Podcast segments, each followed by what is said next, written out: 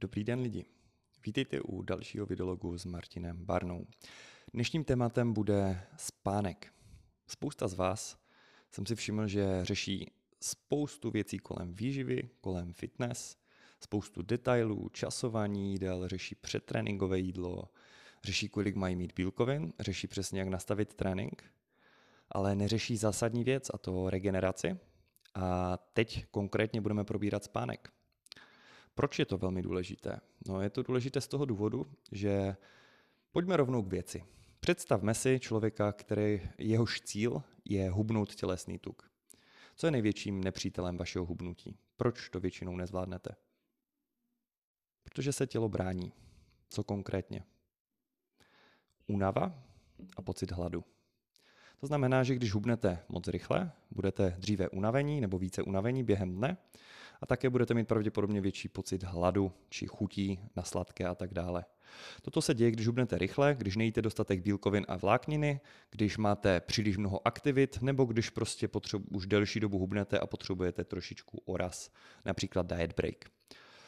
Na Diet Break jsou mimochodem hodně zajímavé nové studie, tak brzo o tom natočíme nové video a příští týden mám rozhovor s PhD Bill Campbell, a to je člověk, který právě na ty diet breaky je zaměřený jako vědec a který nám o tom poví více. Každopádně pro vás je zásadní uvědomit si, že tedy pokud tyhle ty faktory jsou vaším, řekněme, nepřítelem během hubnutí a nespíte, víte o tom, že když se nevyspíte dostatečně, tak automaticky ráno máte větší únavu a větší pocit hladu? To znamená, že vlastně ty samé věci, kterým se snažíme vyhnout a kvůli kterým stanovujeme spoustu strategií během hubnutí s klienty, nebo i třeba vy se snažíte to vychytat, ať to je co nejvychytanější a co nejefektivnější, tak si vlastně podražíte nohy třeba tím jenom, že se špatně vyspíte, navzdory tomu, že všechno ostatní uděláte perfektně. Je velmi důležité se na spánek skutečně zaměřit a neignorovat ho. Eh, jednak souvisí velmi úzce s regenerací, tedy například pokud hodně cvičíte, hodně běháte nebo jste sportovci, tak to ovlivní to, jak brzo budete schopni podat znovu kvalitní atletický výkon, či jak moc budete eh, schopni vlastně udržet ten atletický výkon, řekněme třeba dlouhodobě. Další věc, v čem je spánek důležitý, samozřejmě je i mentální činnost. Takže když mi řeknete, že jste velmi zaneprázdnění, a ať už to je tím, že se chcete učit do školy nebo potřebujete učit do školy, nebo je to tím, že jste pracovně vytížení, to jsou nejčastější argumenty, proč lidi nespí, tak jsou i studie, které jasně ukazují, že když si uberete třeba hodinku spánku z toho standardu, který byste měli mít, tak to je neefektivní. Vy sice ušetříte tu hodinu, jak to vidí většina eh, z vás, ale problém je v tom, že ta efektivita paměti, učení a výkonnosti mozku během toho dne bude natolik snížena, že se to prostě nevyplatí.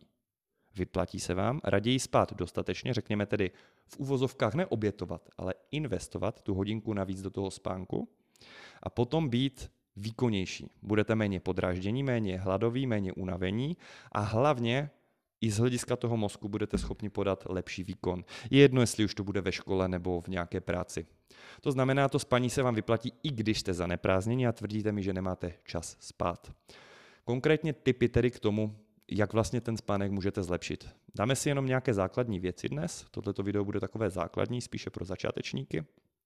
A případně v budoucnu, pokud se vám video bude líbit a uvidím hodně třeba reakcí či sledovanost, tak potom přidáme nějaké video pro pokročilé. Takže spánek. Za prvé, je nutné spát 7 až 8 hodin každý den. V případě, že jste sportovci a jste velmi fyzicky aktivní, může se vám vyplatit spát i déle, to znamená klidně 9 hodin, 10 hodin. Záleží, jak moc jste výkonní, jak moc tomu chcete či můžete dát a jak moc je pro vás důležitá ta regenerace.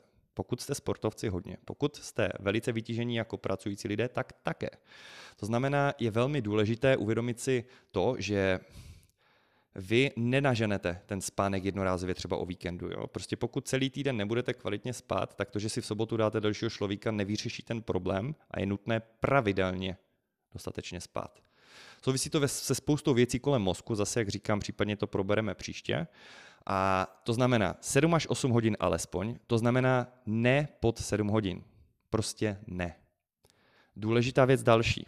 Když jdete spát, snažte se pár hodin před, pokud to nejde, tak co nejdéle před spaním, třeba aspoň hodinku, půl hodinky řekněme, se dívat přímo do obrazovek. To znamená televize nebo notebook, počítač, mobil nejsou úplně ideální. Existují aplikace, blokátory modrého světla, které vám změní, hm, řekněme, ten, kromě toho jasu i ty barvy.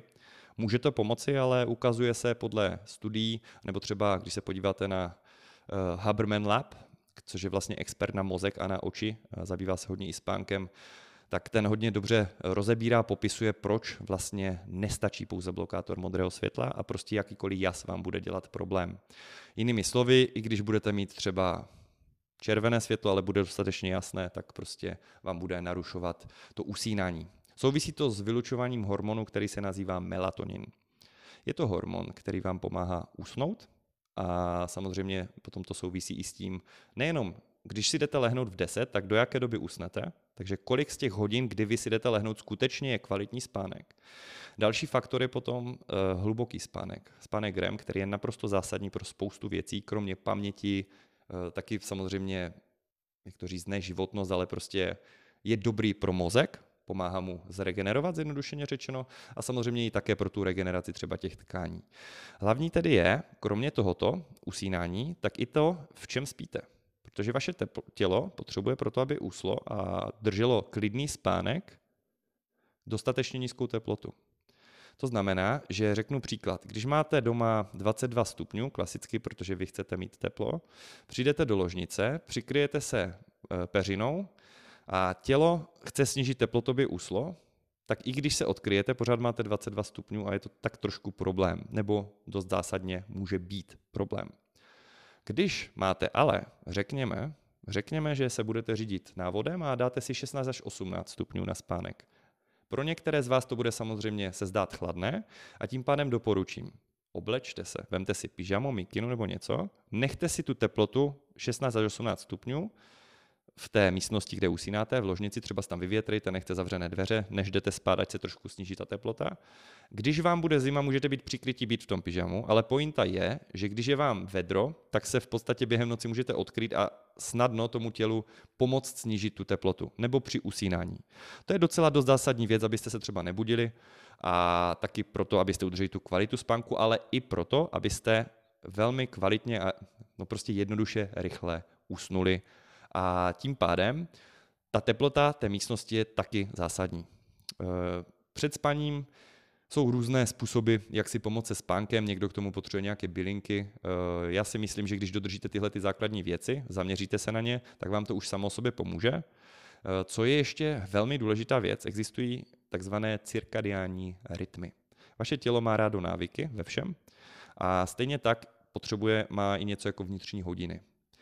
Chci říct to, že pokud vy se rozhodnete, že budete chodit spát a vstávat ve stejné hodiny každý den v týdnu, a i když se vám to nepodaří každý den, snažte se co nejvíce dní v tom týdnu, z těch sedmi dní řekněme, co nejvíce dní z nich, co zvládnete, jít spát v ten daný čas, co jste si dali a vstávat v ten daný čas, co jste si dali. Když se vám to podaří, tak to bude výhodné, protože během, toho, během těch hodin, kdy máte spát, tělo s nás usne a bude, mít, budete mít pravděpodobně hlubší a kvalitnější spánek.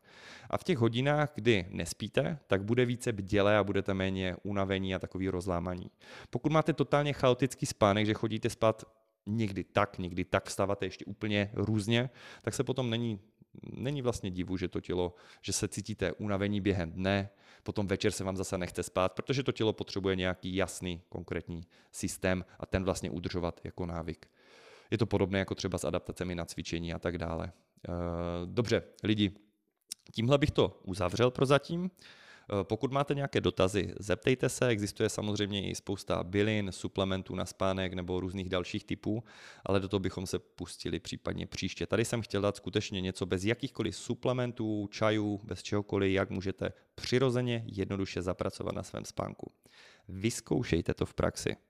Dejte tomu alespoň týden, a zkuste to dělat, jak vám radím. Zhoršení spánku určitě nepřijde.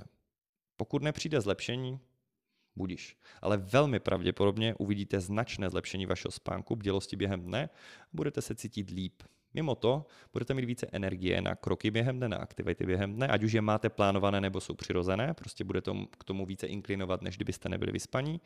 A bude pro vás snažší udržet nějak rozuměji stravu, protože se neprobudíte, řekněme, automaticky s trošku větším hladem a únavou než jindy, což je velmi nevýhodné, zvlášť když bereme, že hubnutí je maraton a ne sprint. Děkuji za pozornost. Určitě poprosím like video, Sdílejte, pokud se vám to líbí a dejte odebírat, pokud se vám můj kanál líbí. Nejvíce mě vždycky potěší, když kouknu na ten kanál a vidím, že někdo nový začal odebírat. Uh, videí mám pro vás ještě kupu, ale potřebuju taky trošku motivaci. Takže díky za všechny sledující a mějte se. Be effective.